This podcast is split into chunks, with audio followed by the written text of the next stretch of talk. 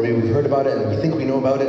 It's the same thing like if anybody was here for the series on the book of Daniel. You know, sometimes we hear about uh, these books as kids and we hear about them as kid, children's stories and they have like really nice messages. Like the book of Daniel, if you remember, like the kids' version of the message of the book of Daniel was sort of, how do I uh, stand up in the face of uh, sort of people who disagree with me or don't think like me? And so that's sort of the basic image of, of the book of Jonah. But, I mean, sorry, the book of Daniel. So what is it for Jonah? One element of the book of Jonah that everybody knows all the time is the fish, right? The whale, or the fish. Do you know how many times that the, that the fish is mentioned in the book? Anybody know? Twice. Yeah, just twice. Just twice. Even though we think the book of Jonah is about a guy and a fish, but he's only mentioned in like two sentences in the entire story. Okay? The fish is not what the story is about. The fish is not what the story is about. So if we make the whale or the fish the focus or the main theme, is to actually miss what the story is about. Because the book of Jonah is part of the Bible. What is the purpose of the Bible? Is the purpose of the Bible to have children's stories to entertain children? No. Right? That's not the purpose of the Bible. Is the purpose of the Bible to teach us about fish? No. It's not the purpose of the Bible. Its purpose, what's the purpose of the Bible? So pay attention to this so you understand when you read. The purpose of the Bible is to reveal the character or the characteristics of God, to reveal God to us, to reveal Christ to us, His character, His purposes, and what He's up to in the world. Okay? That's what every book of the Bible is for, to reveal God. Right? The, the Bible tells us that no one has seen God at any time, and we only see what He reveals to him, and He reveals Himself in Christ. So the Bible, the purpose of the Bible is to reveal God to us. So whatever the book of Jonah is supposed to be about, it has to do this. It's doing this. Okay? And so if I think about the book of Jonah as anything else, or any book of the Bible as anything else, I maybe I need to go, I'm on the wrong track, I need to kind of go back. So what this book is really doing, Jonah, as we will see, is sort of a representative character in this story. He represents the covenant people of God. You remember the, the promised land, you know, the people, God made a promise with the covenant people, the Jewish people. So he represents the good people in the world who God wants to do good things in the world through. Okay? And what this book does is by exposing Jonah, like Jonah is not really that good of a person in the, in the, in the story. If you'll see, and we'll see as we go, Jonah is not really that great of a person in the story.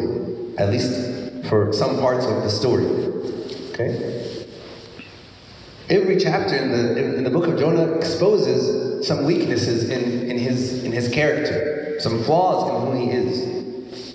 And by holding up Jonah as a person to, to ridicule, to look at it and say, he's not doing what's right, the book is actually trying to do or aim at something else.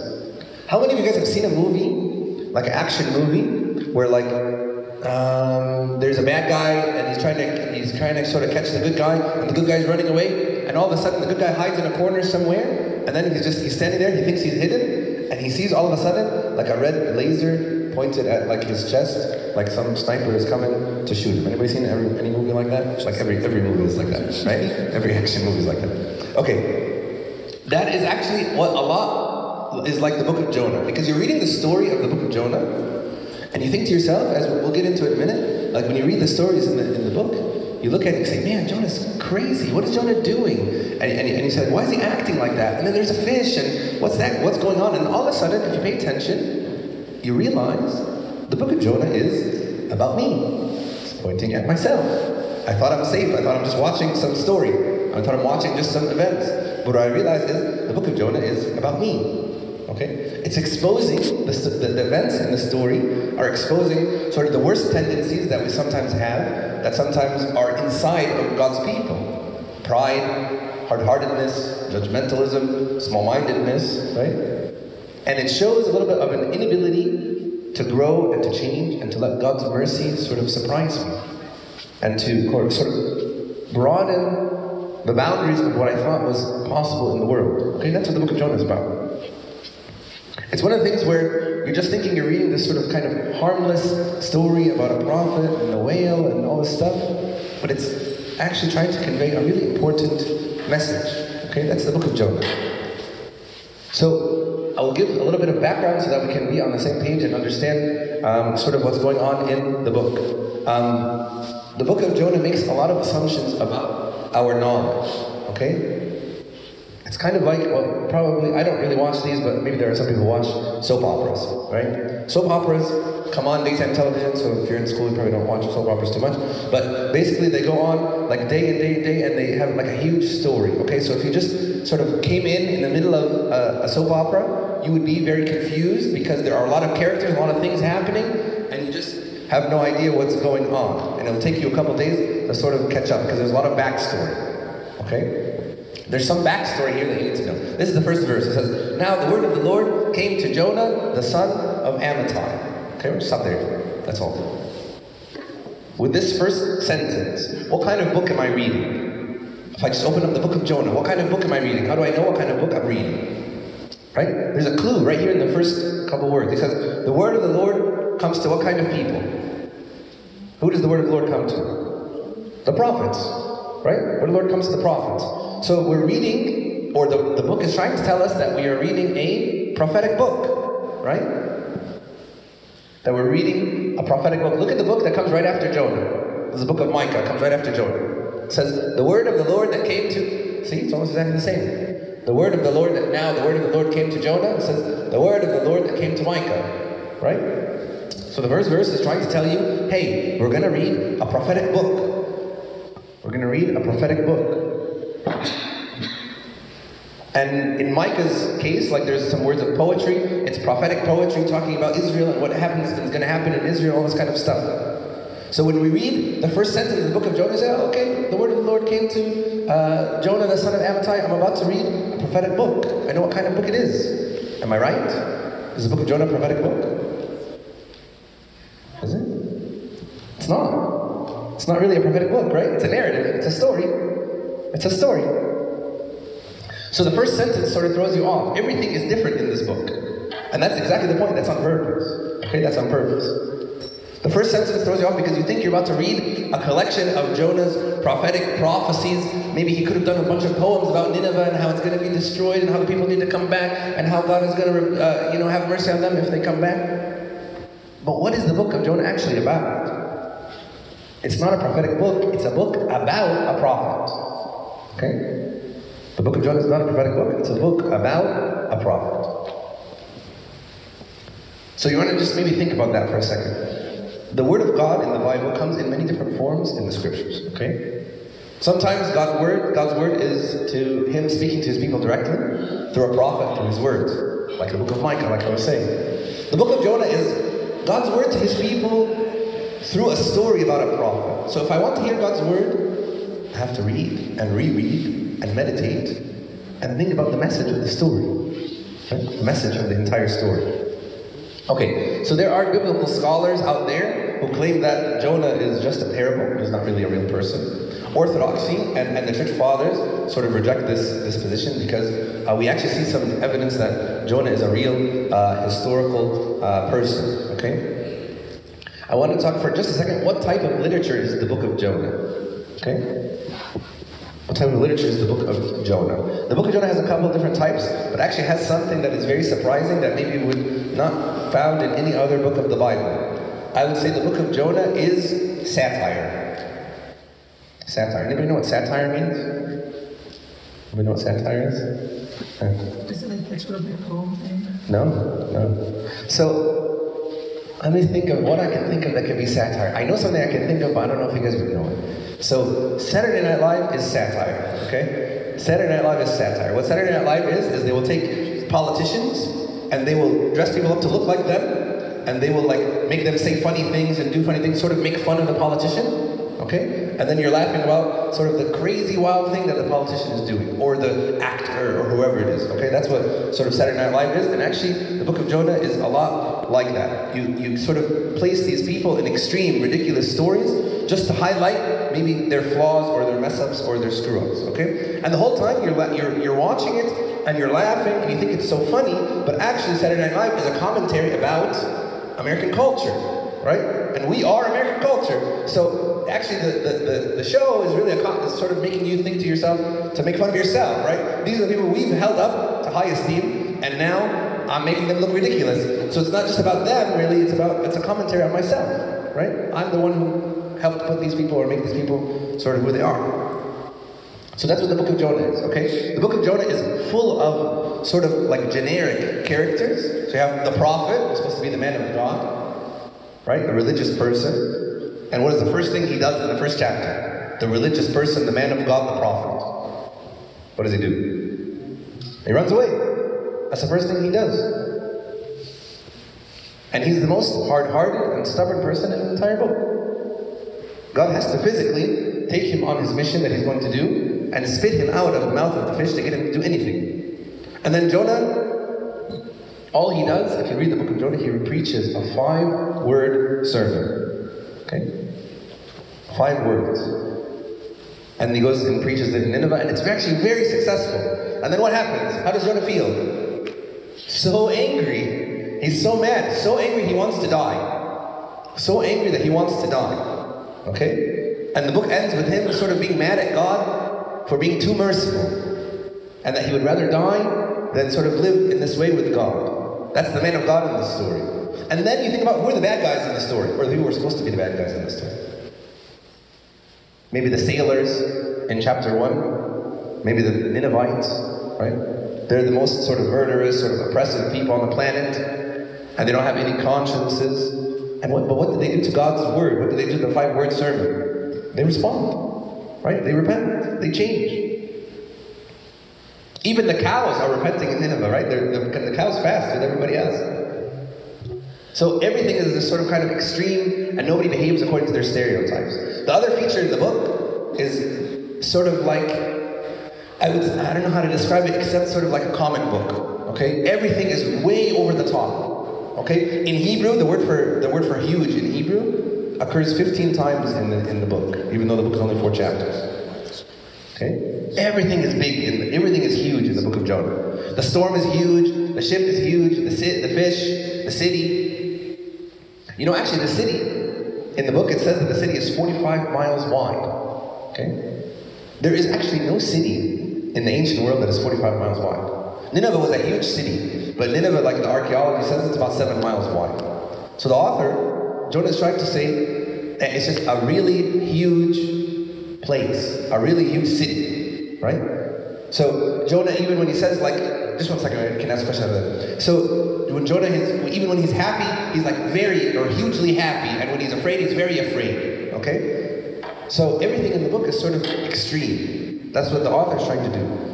He's trying to tell us a story and wrapping it up, and, and so we go, oh, look at this crazy story. Look at this guy. Who would ever act like this? And then he finishes the story. He said, oh, that's me. I act like that. Part of it too is sometimes you know we don't expect that sort of kind of thing in the Bible, and so we don't look for it, right? If you don't think that there's satire or there's humor in the Bible or irony in the Bible, you're never going to see it. But once you do, all of a sudden you realize that the book of Jonah is sort of this dynamite thrown at God's people to wake them up to His love and to His compassion. Okay, that's the book of Jonah.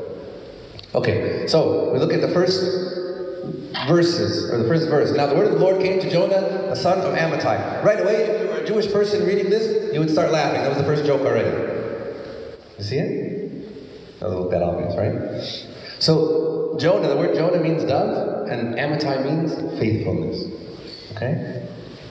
So dove, images of the Bible of a dove. The Bible, when it conveys a dove, what is it trying to say about the per- about the thing? Innocence, purity, right? Pure, innocent. So Jonah is sort of the pure, innocent son of faithfulness. That's what he's saying about Jonah. Jonah is the pure, innocent son of faithfulness. That should make you laugh because he is the most faithless character in the, in Right? You look at it, he's the one who's doing the exact opposite of all of this stuff. So he says, The word of the Lord says, Go to the great city of Nineveh and preach against it, for their wickedness has come up before me. So again, there's a whole bunch, just like I talked about the soap opera before, there's a whole bunch of backstory here. The people who just read this, they already know about Nineveh. They know who Nineveh is. They know what the country is like. And you're also supposed to know about Jonah, because Jonah appears another time in the Old Testament, which is one of the reasons why we know Jonah is a real historical figure. If you had that background knowledge, you read Jonah and you're supposed to go, and he's supposed to go to Nineveh, you know, you, you would start laughing. Jonah is the perfect person to be the main character of the story for a bunch of different reasons. There's, I think I can find the one other time that Jonah was mentioned in the Bible. It's in 2 Kings. It says, In the 15th year of Amaziah, the son of Joash, king of Judah, Jeroboam, the son of Joash, king of Israel, became king in Samaria and reigned 41 years. And he did evil in the sight of the Lord. He did not depart from all the sins of Jeroboam, the son of Nebat, who made Israel sin. He restored the territory of Israel from the entrance of Hamath to the sea of Arabah, according to the word of the Lord God of Israel, which he had spoken through his servant Jonah, the son of Amittai, the prophet who was from Gath Hepher. Jonah comes sort of in his place in history, sort of in the middle of the kingdom period after, after David, before the last book in the Old Testament. Okay? So for most of us, if we're reading the book, it's like let's say I'm reading Second Kings, I'll read this story, and I'll say, okay, king with a funny name, uh, he looks like he got some more land. Oh, Jonah, oh, I remember, him. I know him, and then you just kind of sort of move on, right? Wouldn't really think twice about it. That's what most of us probably do. But let's look about it. Let's think about it a little bit. Jeroboam, the king, good guy or bad guy? Jeroboam is he a good guy or bad guy? What does verse 24 say? And he did evil in the sight of the Lord. He did not depart from all the sins of Jeroboam, the son of Nebat, who made Israel sin. So Jeroboam's bad guy. Actually, he's named after the person who revolted in Jerusalem and is the reason why the, the, the people of Israel are two kingdoms, the kingdom of Judah and the kingdom of Israel.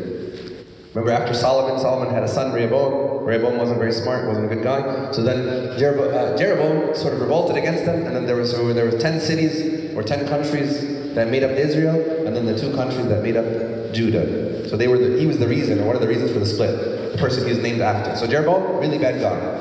Okay? Jonah, what kind of prophecy did he sort of prophesy about Jeroboam? A good one, right? He talked to him about how he's going to restore the territory of Israel. So now, if you're reading the book of Jonah, you're thinking, Jonah, yeah, he's the guy who prophesied a really good thing happening to a really bad guy. Not only that, but if you look at Amos later in chapter 7, Amos actually reverses all of this, and the people that they conquer come back and take all the extra territory and conquer them. So if you're reading this, you think Jonah, the son of Amittai, or Dove, son of faithfulness, and you're thinking, mm, you know, I don't really know about this guy. Right? He prophesied that Israel was increasing the territory, and that's what he's known for. And now he's going to go ask to preach to Israel's most hated uh, enemies, and we'll see why he runs away from that in just a second. So the people of Nineveh that he's going to preach to, are they good guys or bad guys? Good guys or bad guys? Man, they're bad guys. They were some of the most brutal, oppressive, violent of the ancient empires. Okay, so their normal practice was plunder a city, skin all the leaders of the city in front of everybody else, and then deport the remainder of people back to Assyria. Right? And so God's been like shown shown this great king, and he's, he's, he's surveying the realm, and he's saying the oppression of, of, of and the injustice of Nineveh has risen to me, and I don't want it to continue anymore. So he sends his messenger Jonah to preach to them. What does he do? It says, But Jonah arose to flee to Tarshish from the presence of the Lord. He went down to Joppa and found a ship going to Tarshish. So he paid the fare and went down into it to go with them to Tarshish from the presence of the Lord. Okay? So, what was his reason for running or why did he want to run away? Or why did he want to go away? What was he trying to flee? He was trying to flee from where? To go where? He's going away from the presence of the Lord, right? Actually, here's, here's a little uh, map. This is where they are. This is where God told him to go. And this is where he was planning, the ship was planning to go to. So, literally, the end of the known world is where he was going. He was trying to go as far away. Do you know, like when people say, I don't know if you guys, anybody ever says this, but we say, like, oh, where is that place? Well, it's in Timbuktu, and we just mean, oh, it just means we're super far away. This is like Timbuktu. It's like super far away. In the exact opposite way of the direction that he's trying to go. Right? Jonah's supposed to go east, just a little bit east, and instead he goes way west.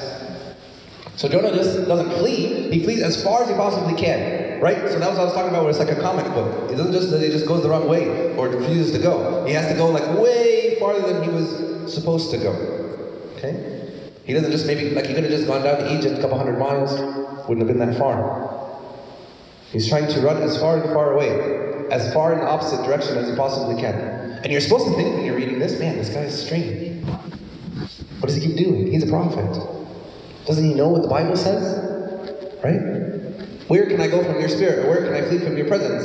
If I ascend into heaven, you are there. If I make my bed in hell, behold, you are there. If I take the wings of the morning and dwell in the uttermost parts of the sea. Right? So we're saying that it's obvious from the book of Psalms that God is not gonna He's gonna find him wherever he goes. And this person is a prophet, a man of God. He should know about this, right? He should know this. He should be familiar. But there's something inside Jonah's heart, inside his mind, and sort of scrambling his view of reality. Anybody know why Jonah ran? Yeah. To be like made a fool of in front of the people because he said that um, like God will destroy you and then they repented and God didn't destroy them, they would think he's a liar and that would ruin his reputation.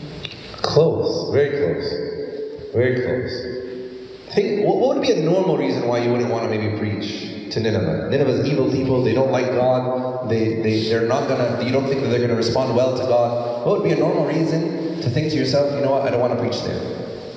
He's gonna be like scared of the people, what they could do to him. Exactly. Imagine if I came to sort of uh, maybe, I don't know, like uh, Nazi Germany, and I said I'm going to preach to Nazi Germany and tell them about how everybody's created equal and everybody's the same, and you shouldn't like uh, oppress certain groups of people. How would that go for me? Not very well, right? That wouldn't go very well. So a normal reason to maybe not want to preach would be like, I'm afraid. I'm worried that the people are not going to handle my words or not going to accept my words, and so I don't really want to say those things. But if we look actually in uh, chapter 4 in the book, I don't think I put it here on the slides, but if you look at chapter 4, verse 1, in chapter 3, he preaches the five word sermon to repent, for them to, pray, to repent. And so the city and the king and the cows all fast, and everybody repents. But to Jonah, the fact that the, the Ninevites would find forgiveness and mercy, this to him seems wrong. Very wrong. He's angry at the success of his own preaching. He becomes angry, actually, he prays to God. And you can imagine, he says, Isn't this what I said, Lord, when I was still back at home? This is what I was so, he's like, this is what I was so quick to sort of flee. I know that you are gracious, compassionate God, slow to anger, abounding in love, a God who relents from sending calamity. And now, Lord, take away my life. It would be better for me to die than live. Why did Nineveh? Why did he want to go? Not want to go to Nineveh? Why did he not want to go? Because he knew what? That God would be merciful. This is why he didn't want to go. He didn't want to go because he knew if he would go and he would preach that God would forgive them and God would save them from destruction. He doesn't want that. He doesn't want that. He said it would be better for me to die than live. Jonah, whose name means dove, son of faithfulness, right? He tells you exactly why he runs. He's not afraid. He knew that somehow God would find a way to sort of bring his mercy to his people through repentance. He knew that there was going to be a happy ending. He doesn't want a happy ending for his people. So that's what's really what's going on. So Jonah, can you imagine Jonah in his mind has a plan. He has a wonderful plan for his life. He has a vision of his sort of prophetic career and how it's going to go. And it doesn't include this mission, preaching to the Ninevites. So he, especially for a prophet in the northern kingdoms, where Nineveh was sort of the biggest threat to them, to be a prophet that brings forgiveness and life and repentance to the most hated enemies of your people, that's not going to go over very well.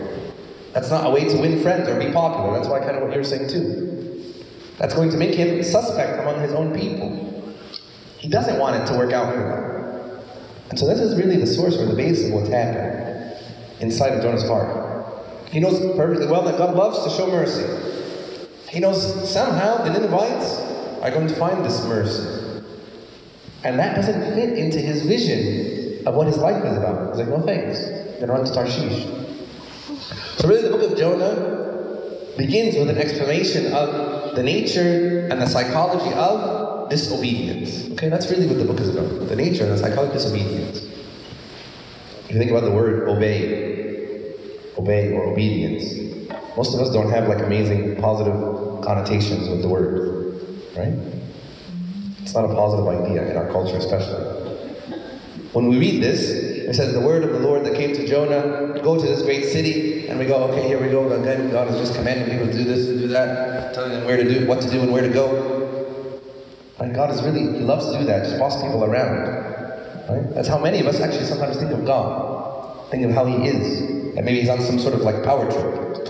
What kind of God, what kind of deity just loves to push people around and tell people what to do? Some of us have this vision of God for different reasons. Maybe because that's what we were taught growing up. Right? But the biblical vision of God is very different. And think about this command. God is commanding Jonah to preach to the city of Nineveh.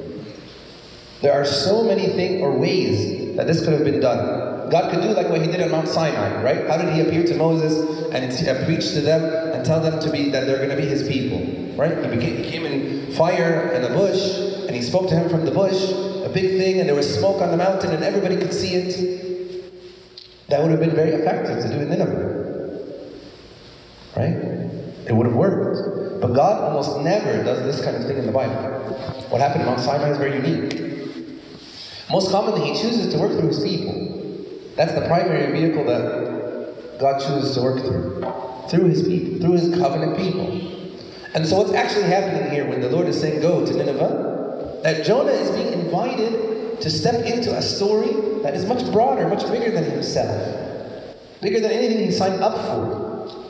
Jonah has a vision for what his life is about, what his prophetic career is going to be about, and here God is clearly calling him into a different direction, and Jonah says, I'm not interested. And what this comes down to is the way that we need to rethink what obedience means in the Bible. Is that sometimes God has, and we have, competing visions of what life is about, of what a good life consists of. And you and I, usually operate according to our vision of our life and how it should go. That will be our default. And we behave in ways that make the most sense to us given our circumstances. That's what we do, that's how we operate. So if you think about Christ comes into the picture and he says, Follow me. And there's a bunch of things that you're doing in your life and that you think is life, but it's actually not life at all. And that's what's happening right here. It's this competing visions of life. When God calls his people, the first thing that I'm confronted with when I'm called by God is am I going to settle for a path or the path that I already am on, the one that I know, and what I call life, or am I going to entertain this new invitation to life? And so you have this sort of irony in the book of Jonah. It's an exposure of the brokenness of people. That's very easy for us, especially, to train ourselves that being in church, we're doing pretty good, we're involved in whatever, doing whatever. And so we're like, yeah, okay, I'm just trying to make progress. But then there's maybe a clear, glaring area of our lives where we know we're being called to grow or we're being called to change, and somehow we just end up, somehow, even us who are in church, we put that on the side and we say, Yeah, we know, but I'm not going to change my life too much. I have my vision of what my life is supposed to be about. So I tell God no. We say, Not really. I can do some things, but not this. Right? I'll go to church on Sunday. And then you should be happy with me then. That's sort of how we operate. And so in the in the book we have this very religious man, Jonah, and who, when it comes down to it, this core issue where his vision of his life is different than the vision that God has for him, he runs. Right? He's running to Tarshish. And the sad thing about it is he thinks he's running for his life. He's running for the good of his life. He thinks that God is ruining his life and he's running away. And the tragedy actually is that he's running from life. He has a chance to participate in the, the movement of God's mercy and God's grace to the people of Nineveh. God is inviting him to be a part of this. And he's totally going to miss out on it because he's running away thinking, I'm running towards the life I want. Right? And Matt, I mean, I think it reminds me a lot of, maybe because I'm uh, super involved with the kids, it reminds me of my kids. when, when, when, I'm, when we're playing outside and they see a dog across the street, okay? So we're playing, we're having fun, or whatever, and all of a sudden they see the dog. What do they want to do? Let the dog, right? So they start running as fast as they can. They don't even think about it, and they're just darting through the street to get to the dog. What do I do? Grab the kids as fast as I can. I tell them they can't go. Why do I do that? Because they're not looking for cars. They're going to get hit. In that moment, when I grab Naomi and I just take her like this and I just take her in the middle, what does she feel? What does she feel? Sad. What was ruining my fun? That's my life, right? To go touch that dog, that's life. But what is it really? It's death. Right? But the kid doesn't understand that. Right? I only have goodwill for my son or my daughter, right? I love them. I want them actually to go see the dog, right? But all they understand in that moment is you're crashing my party right now, right? Like his view or their view of the world, they have a vision of their life and where things need to go. I to go see that dog, right? And how it's going to work and what it's going to be like, and I'm ruining that.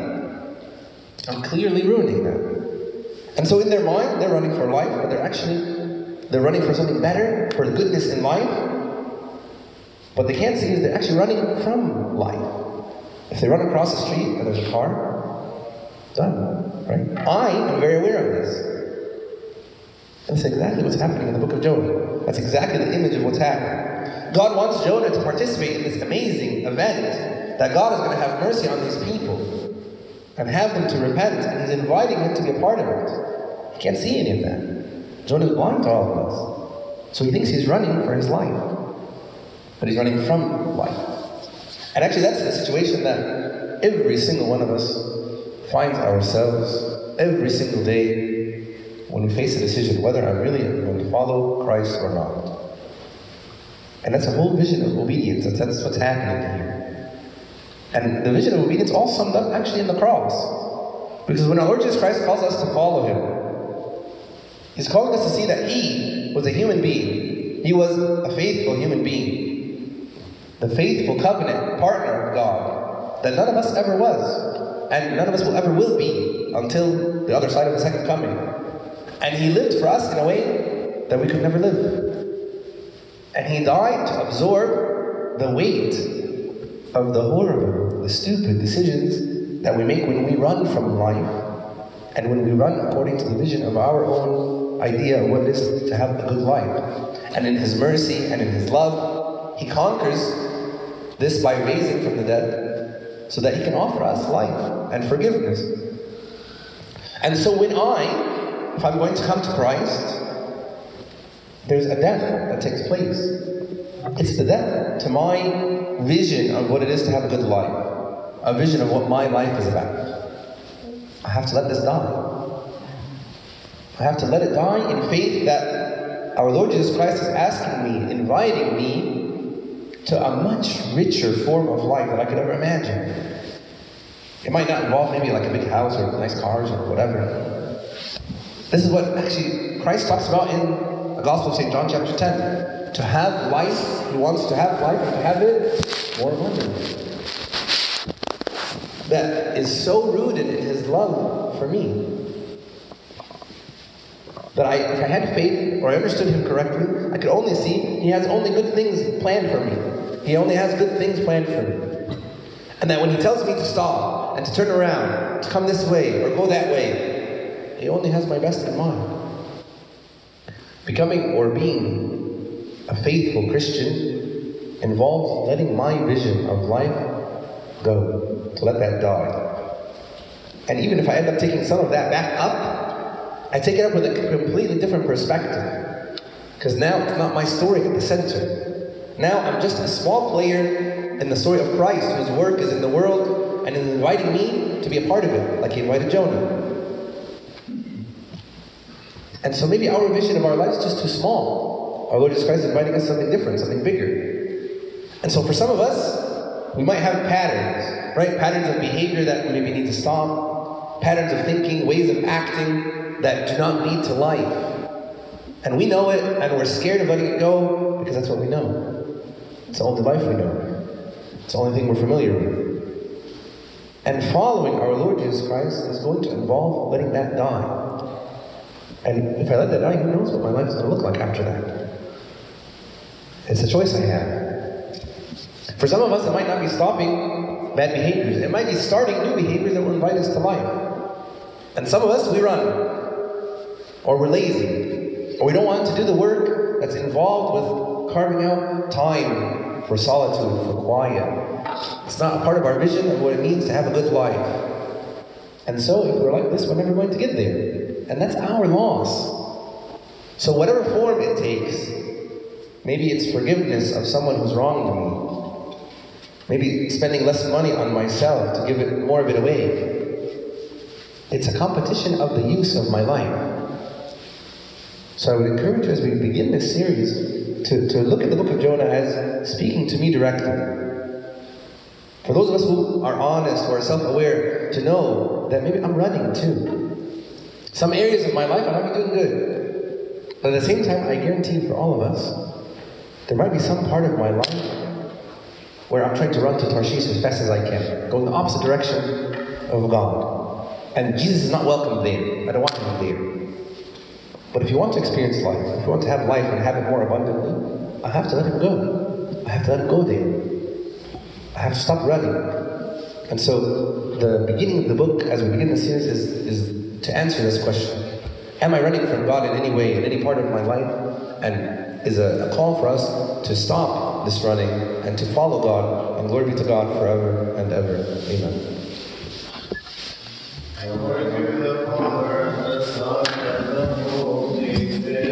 now and ever and unto the ages of the ages. Amen. We proclaim and say, O our Lord Jesus, fasted for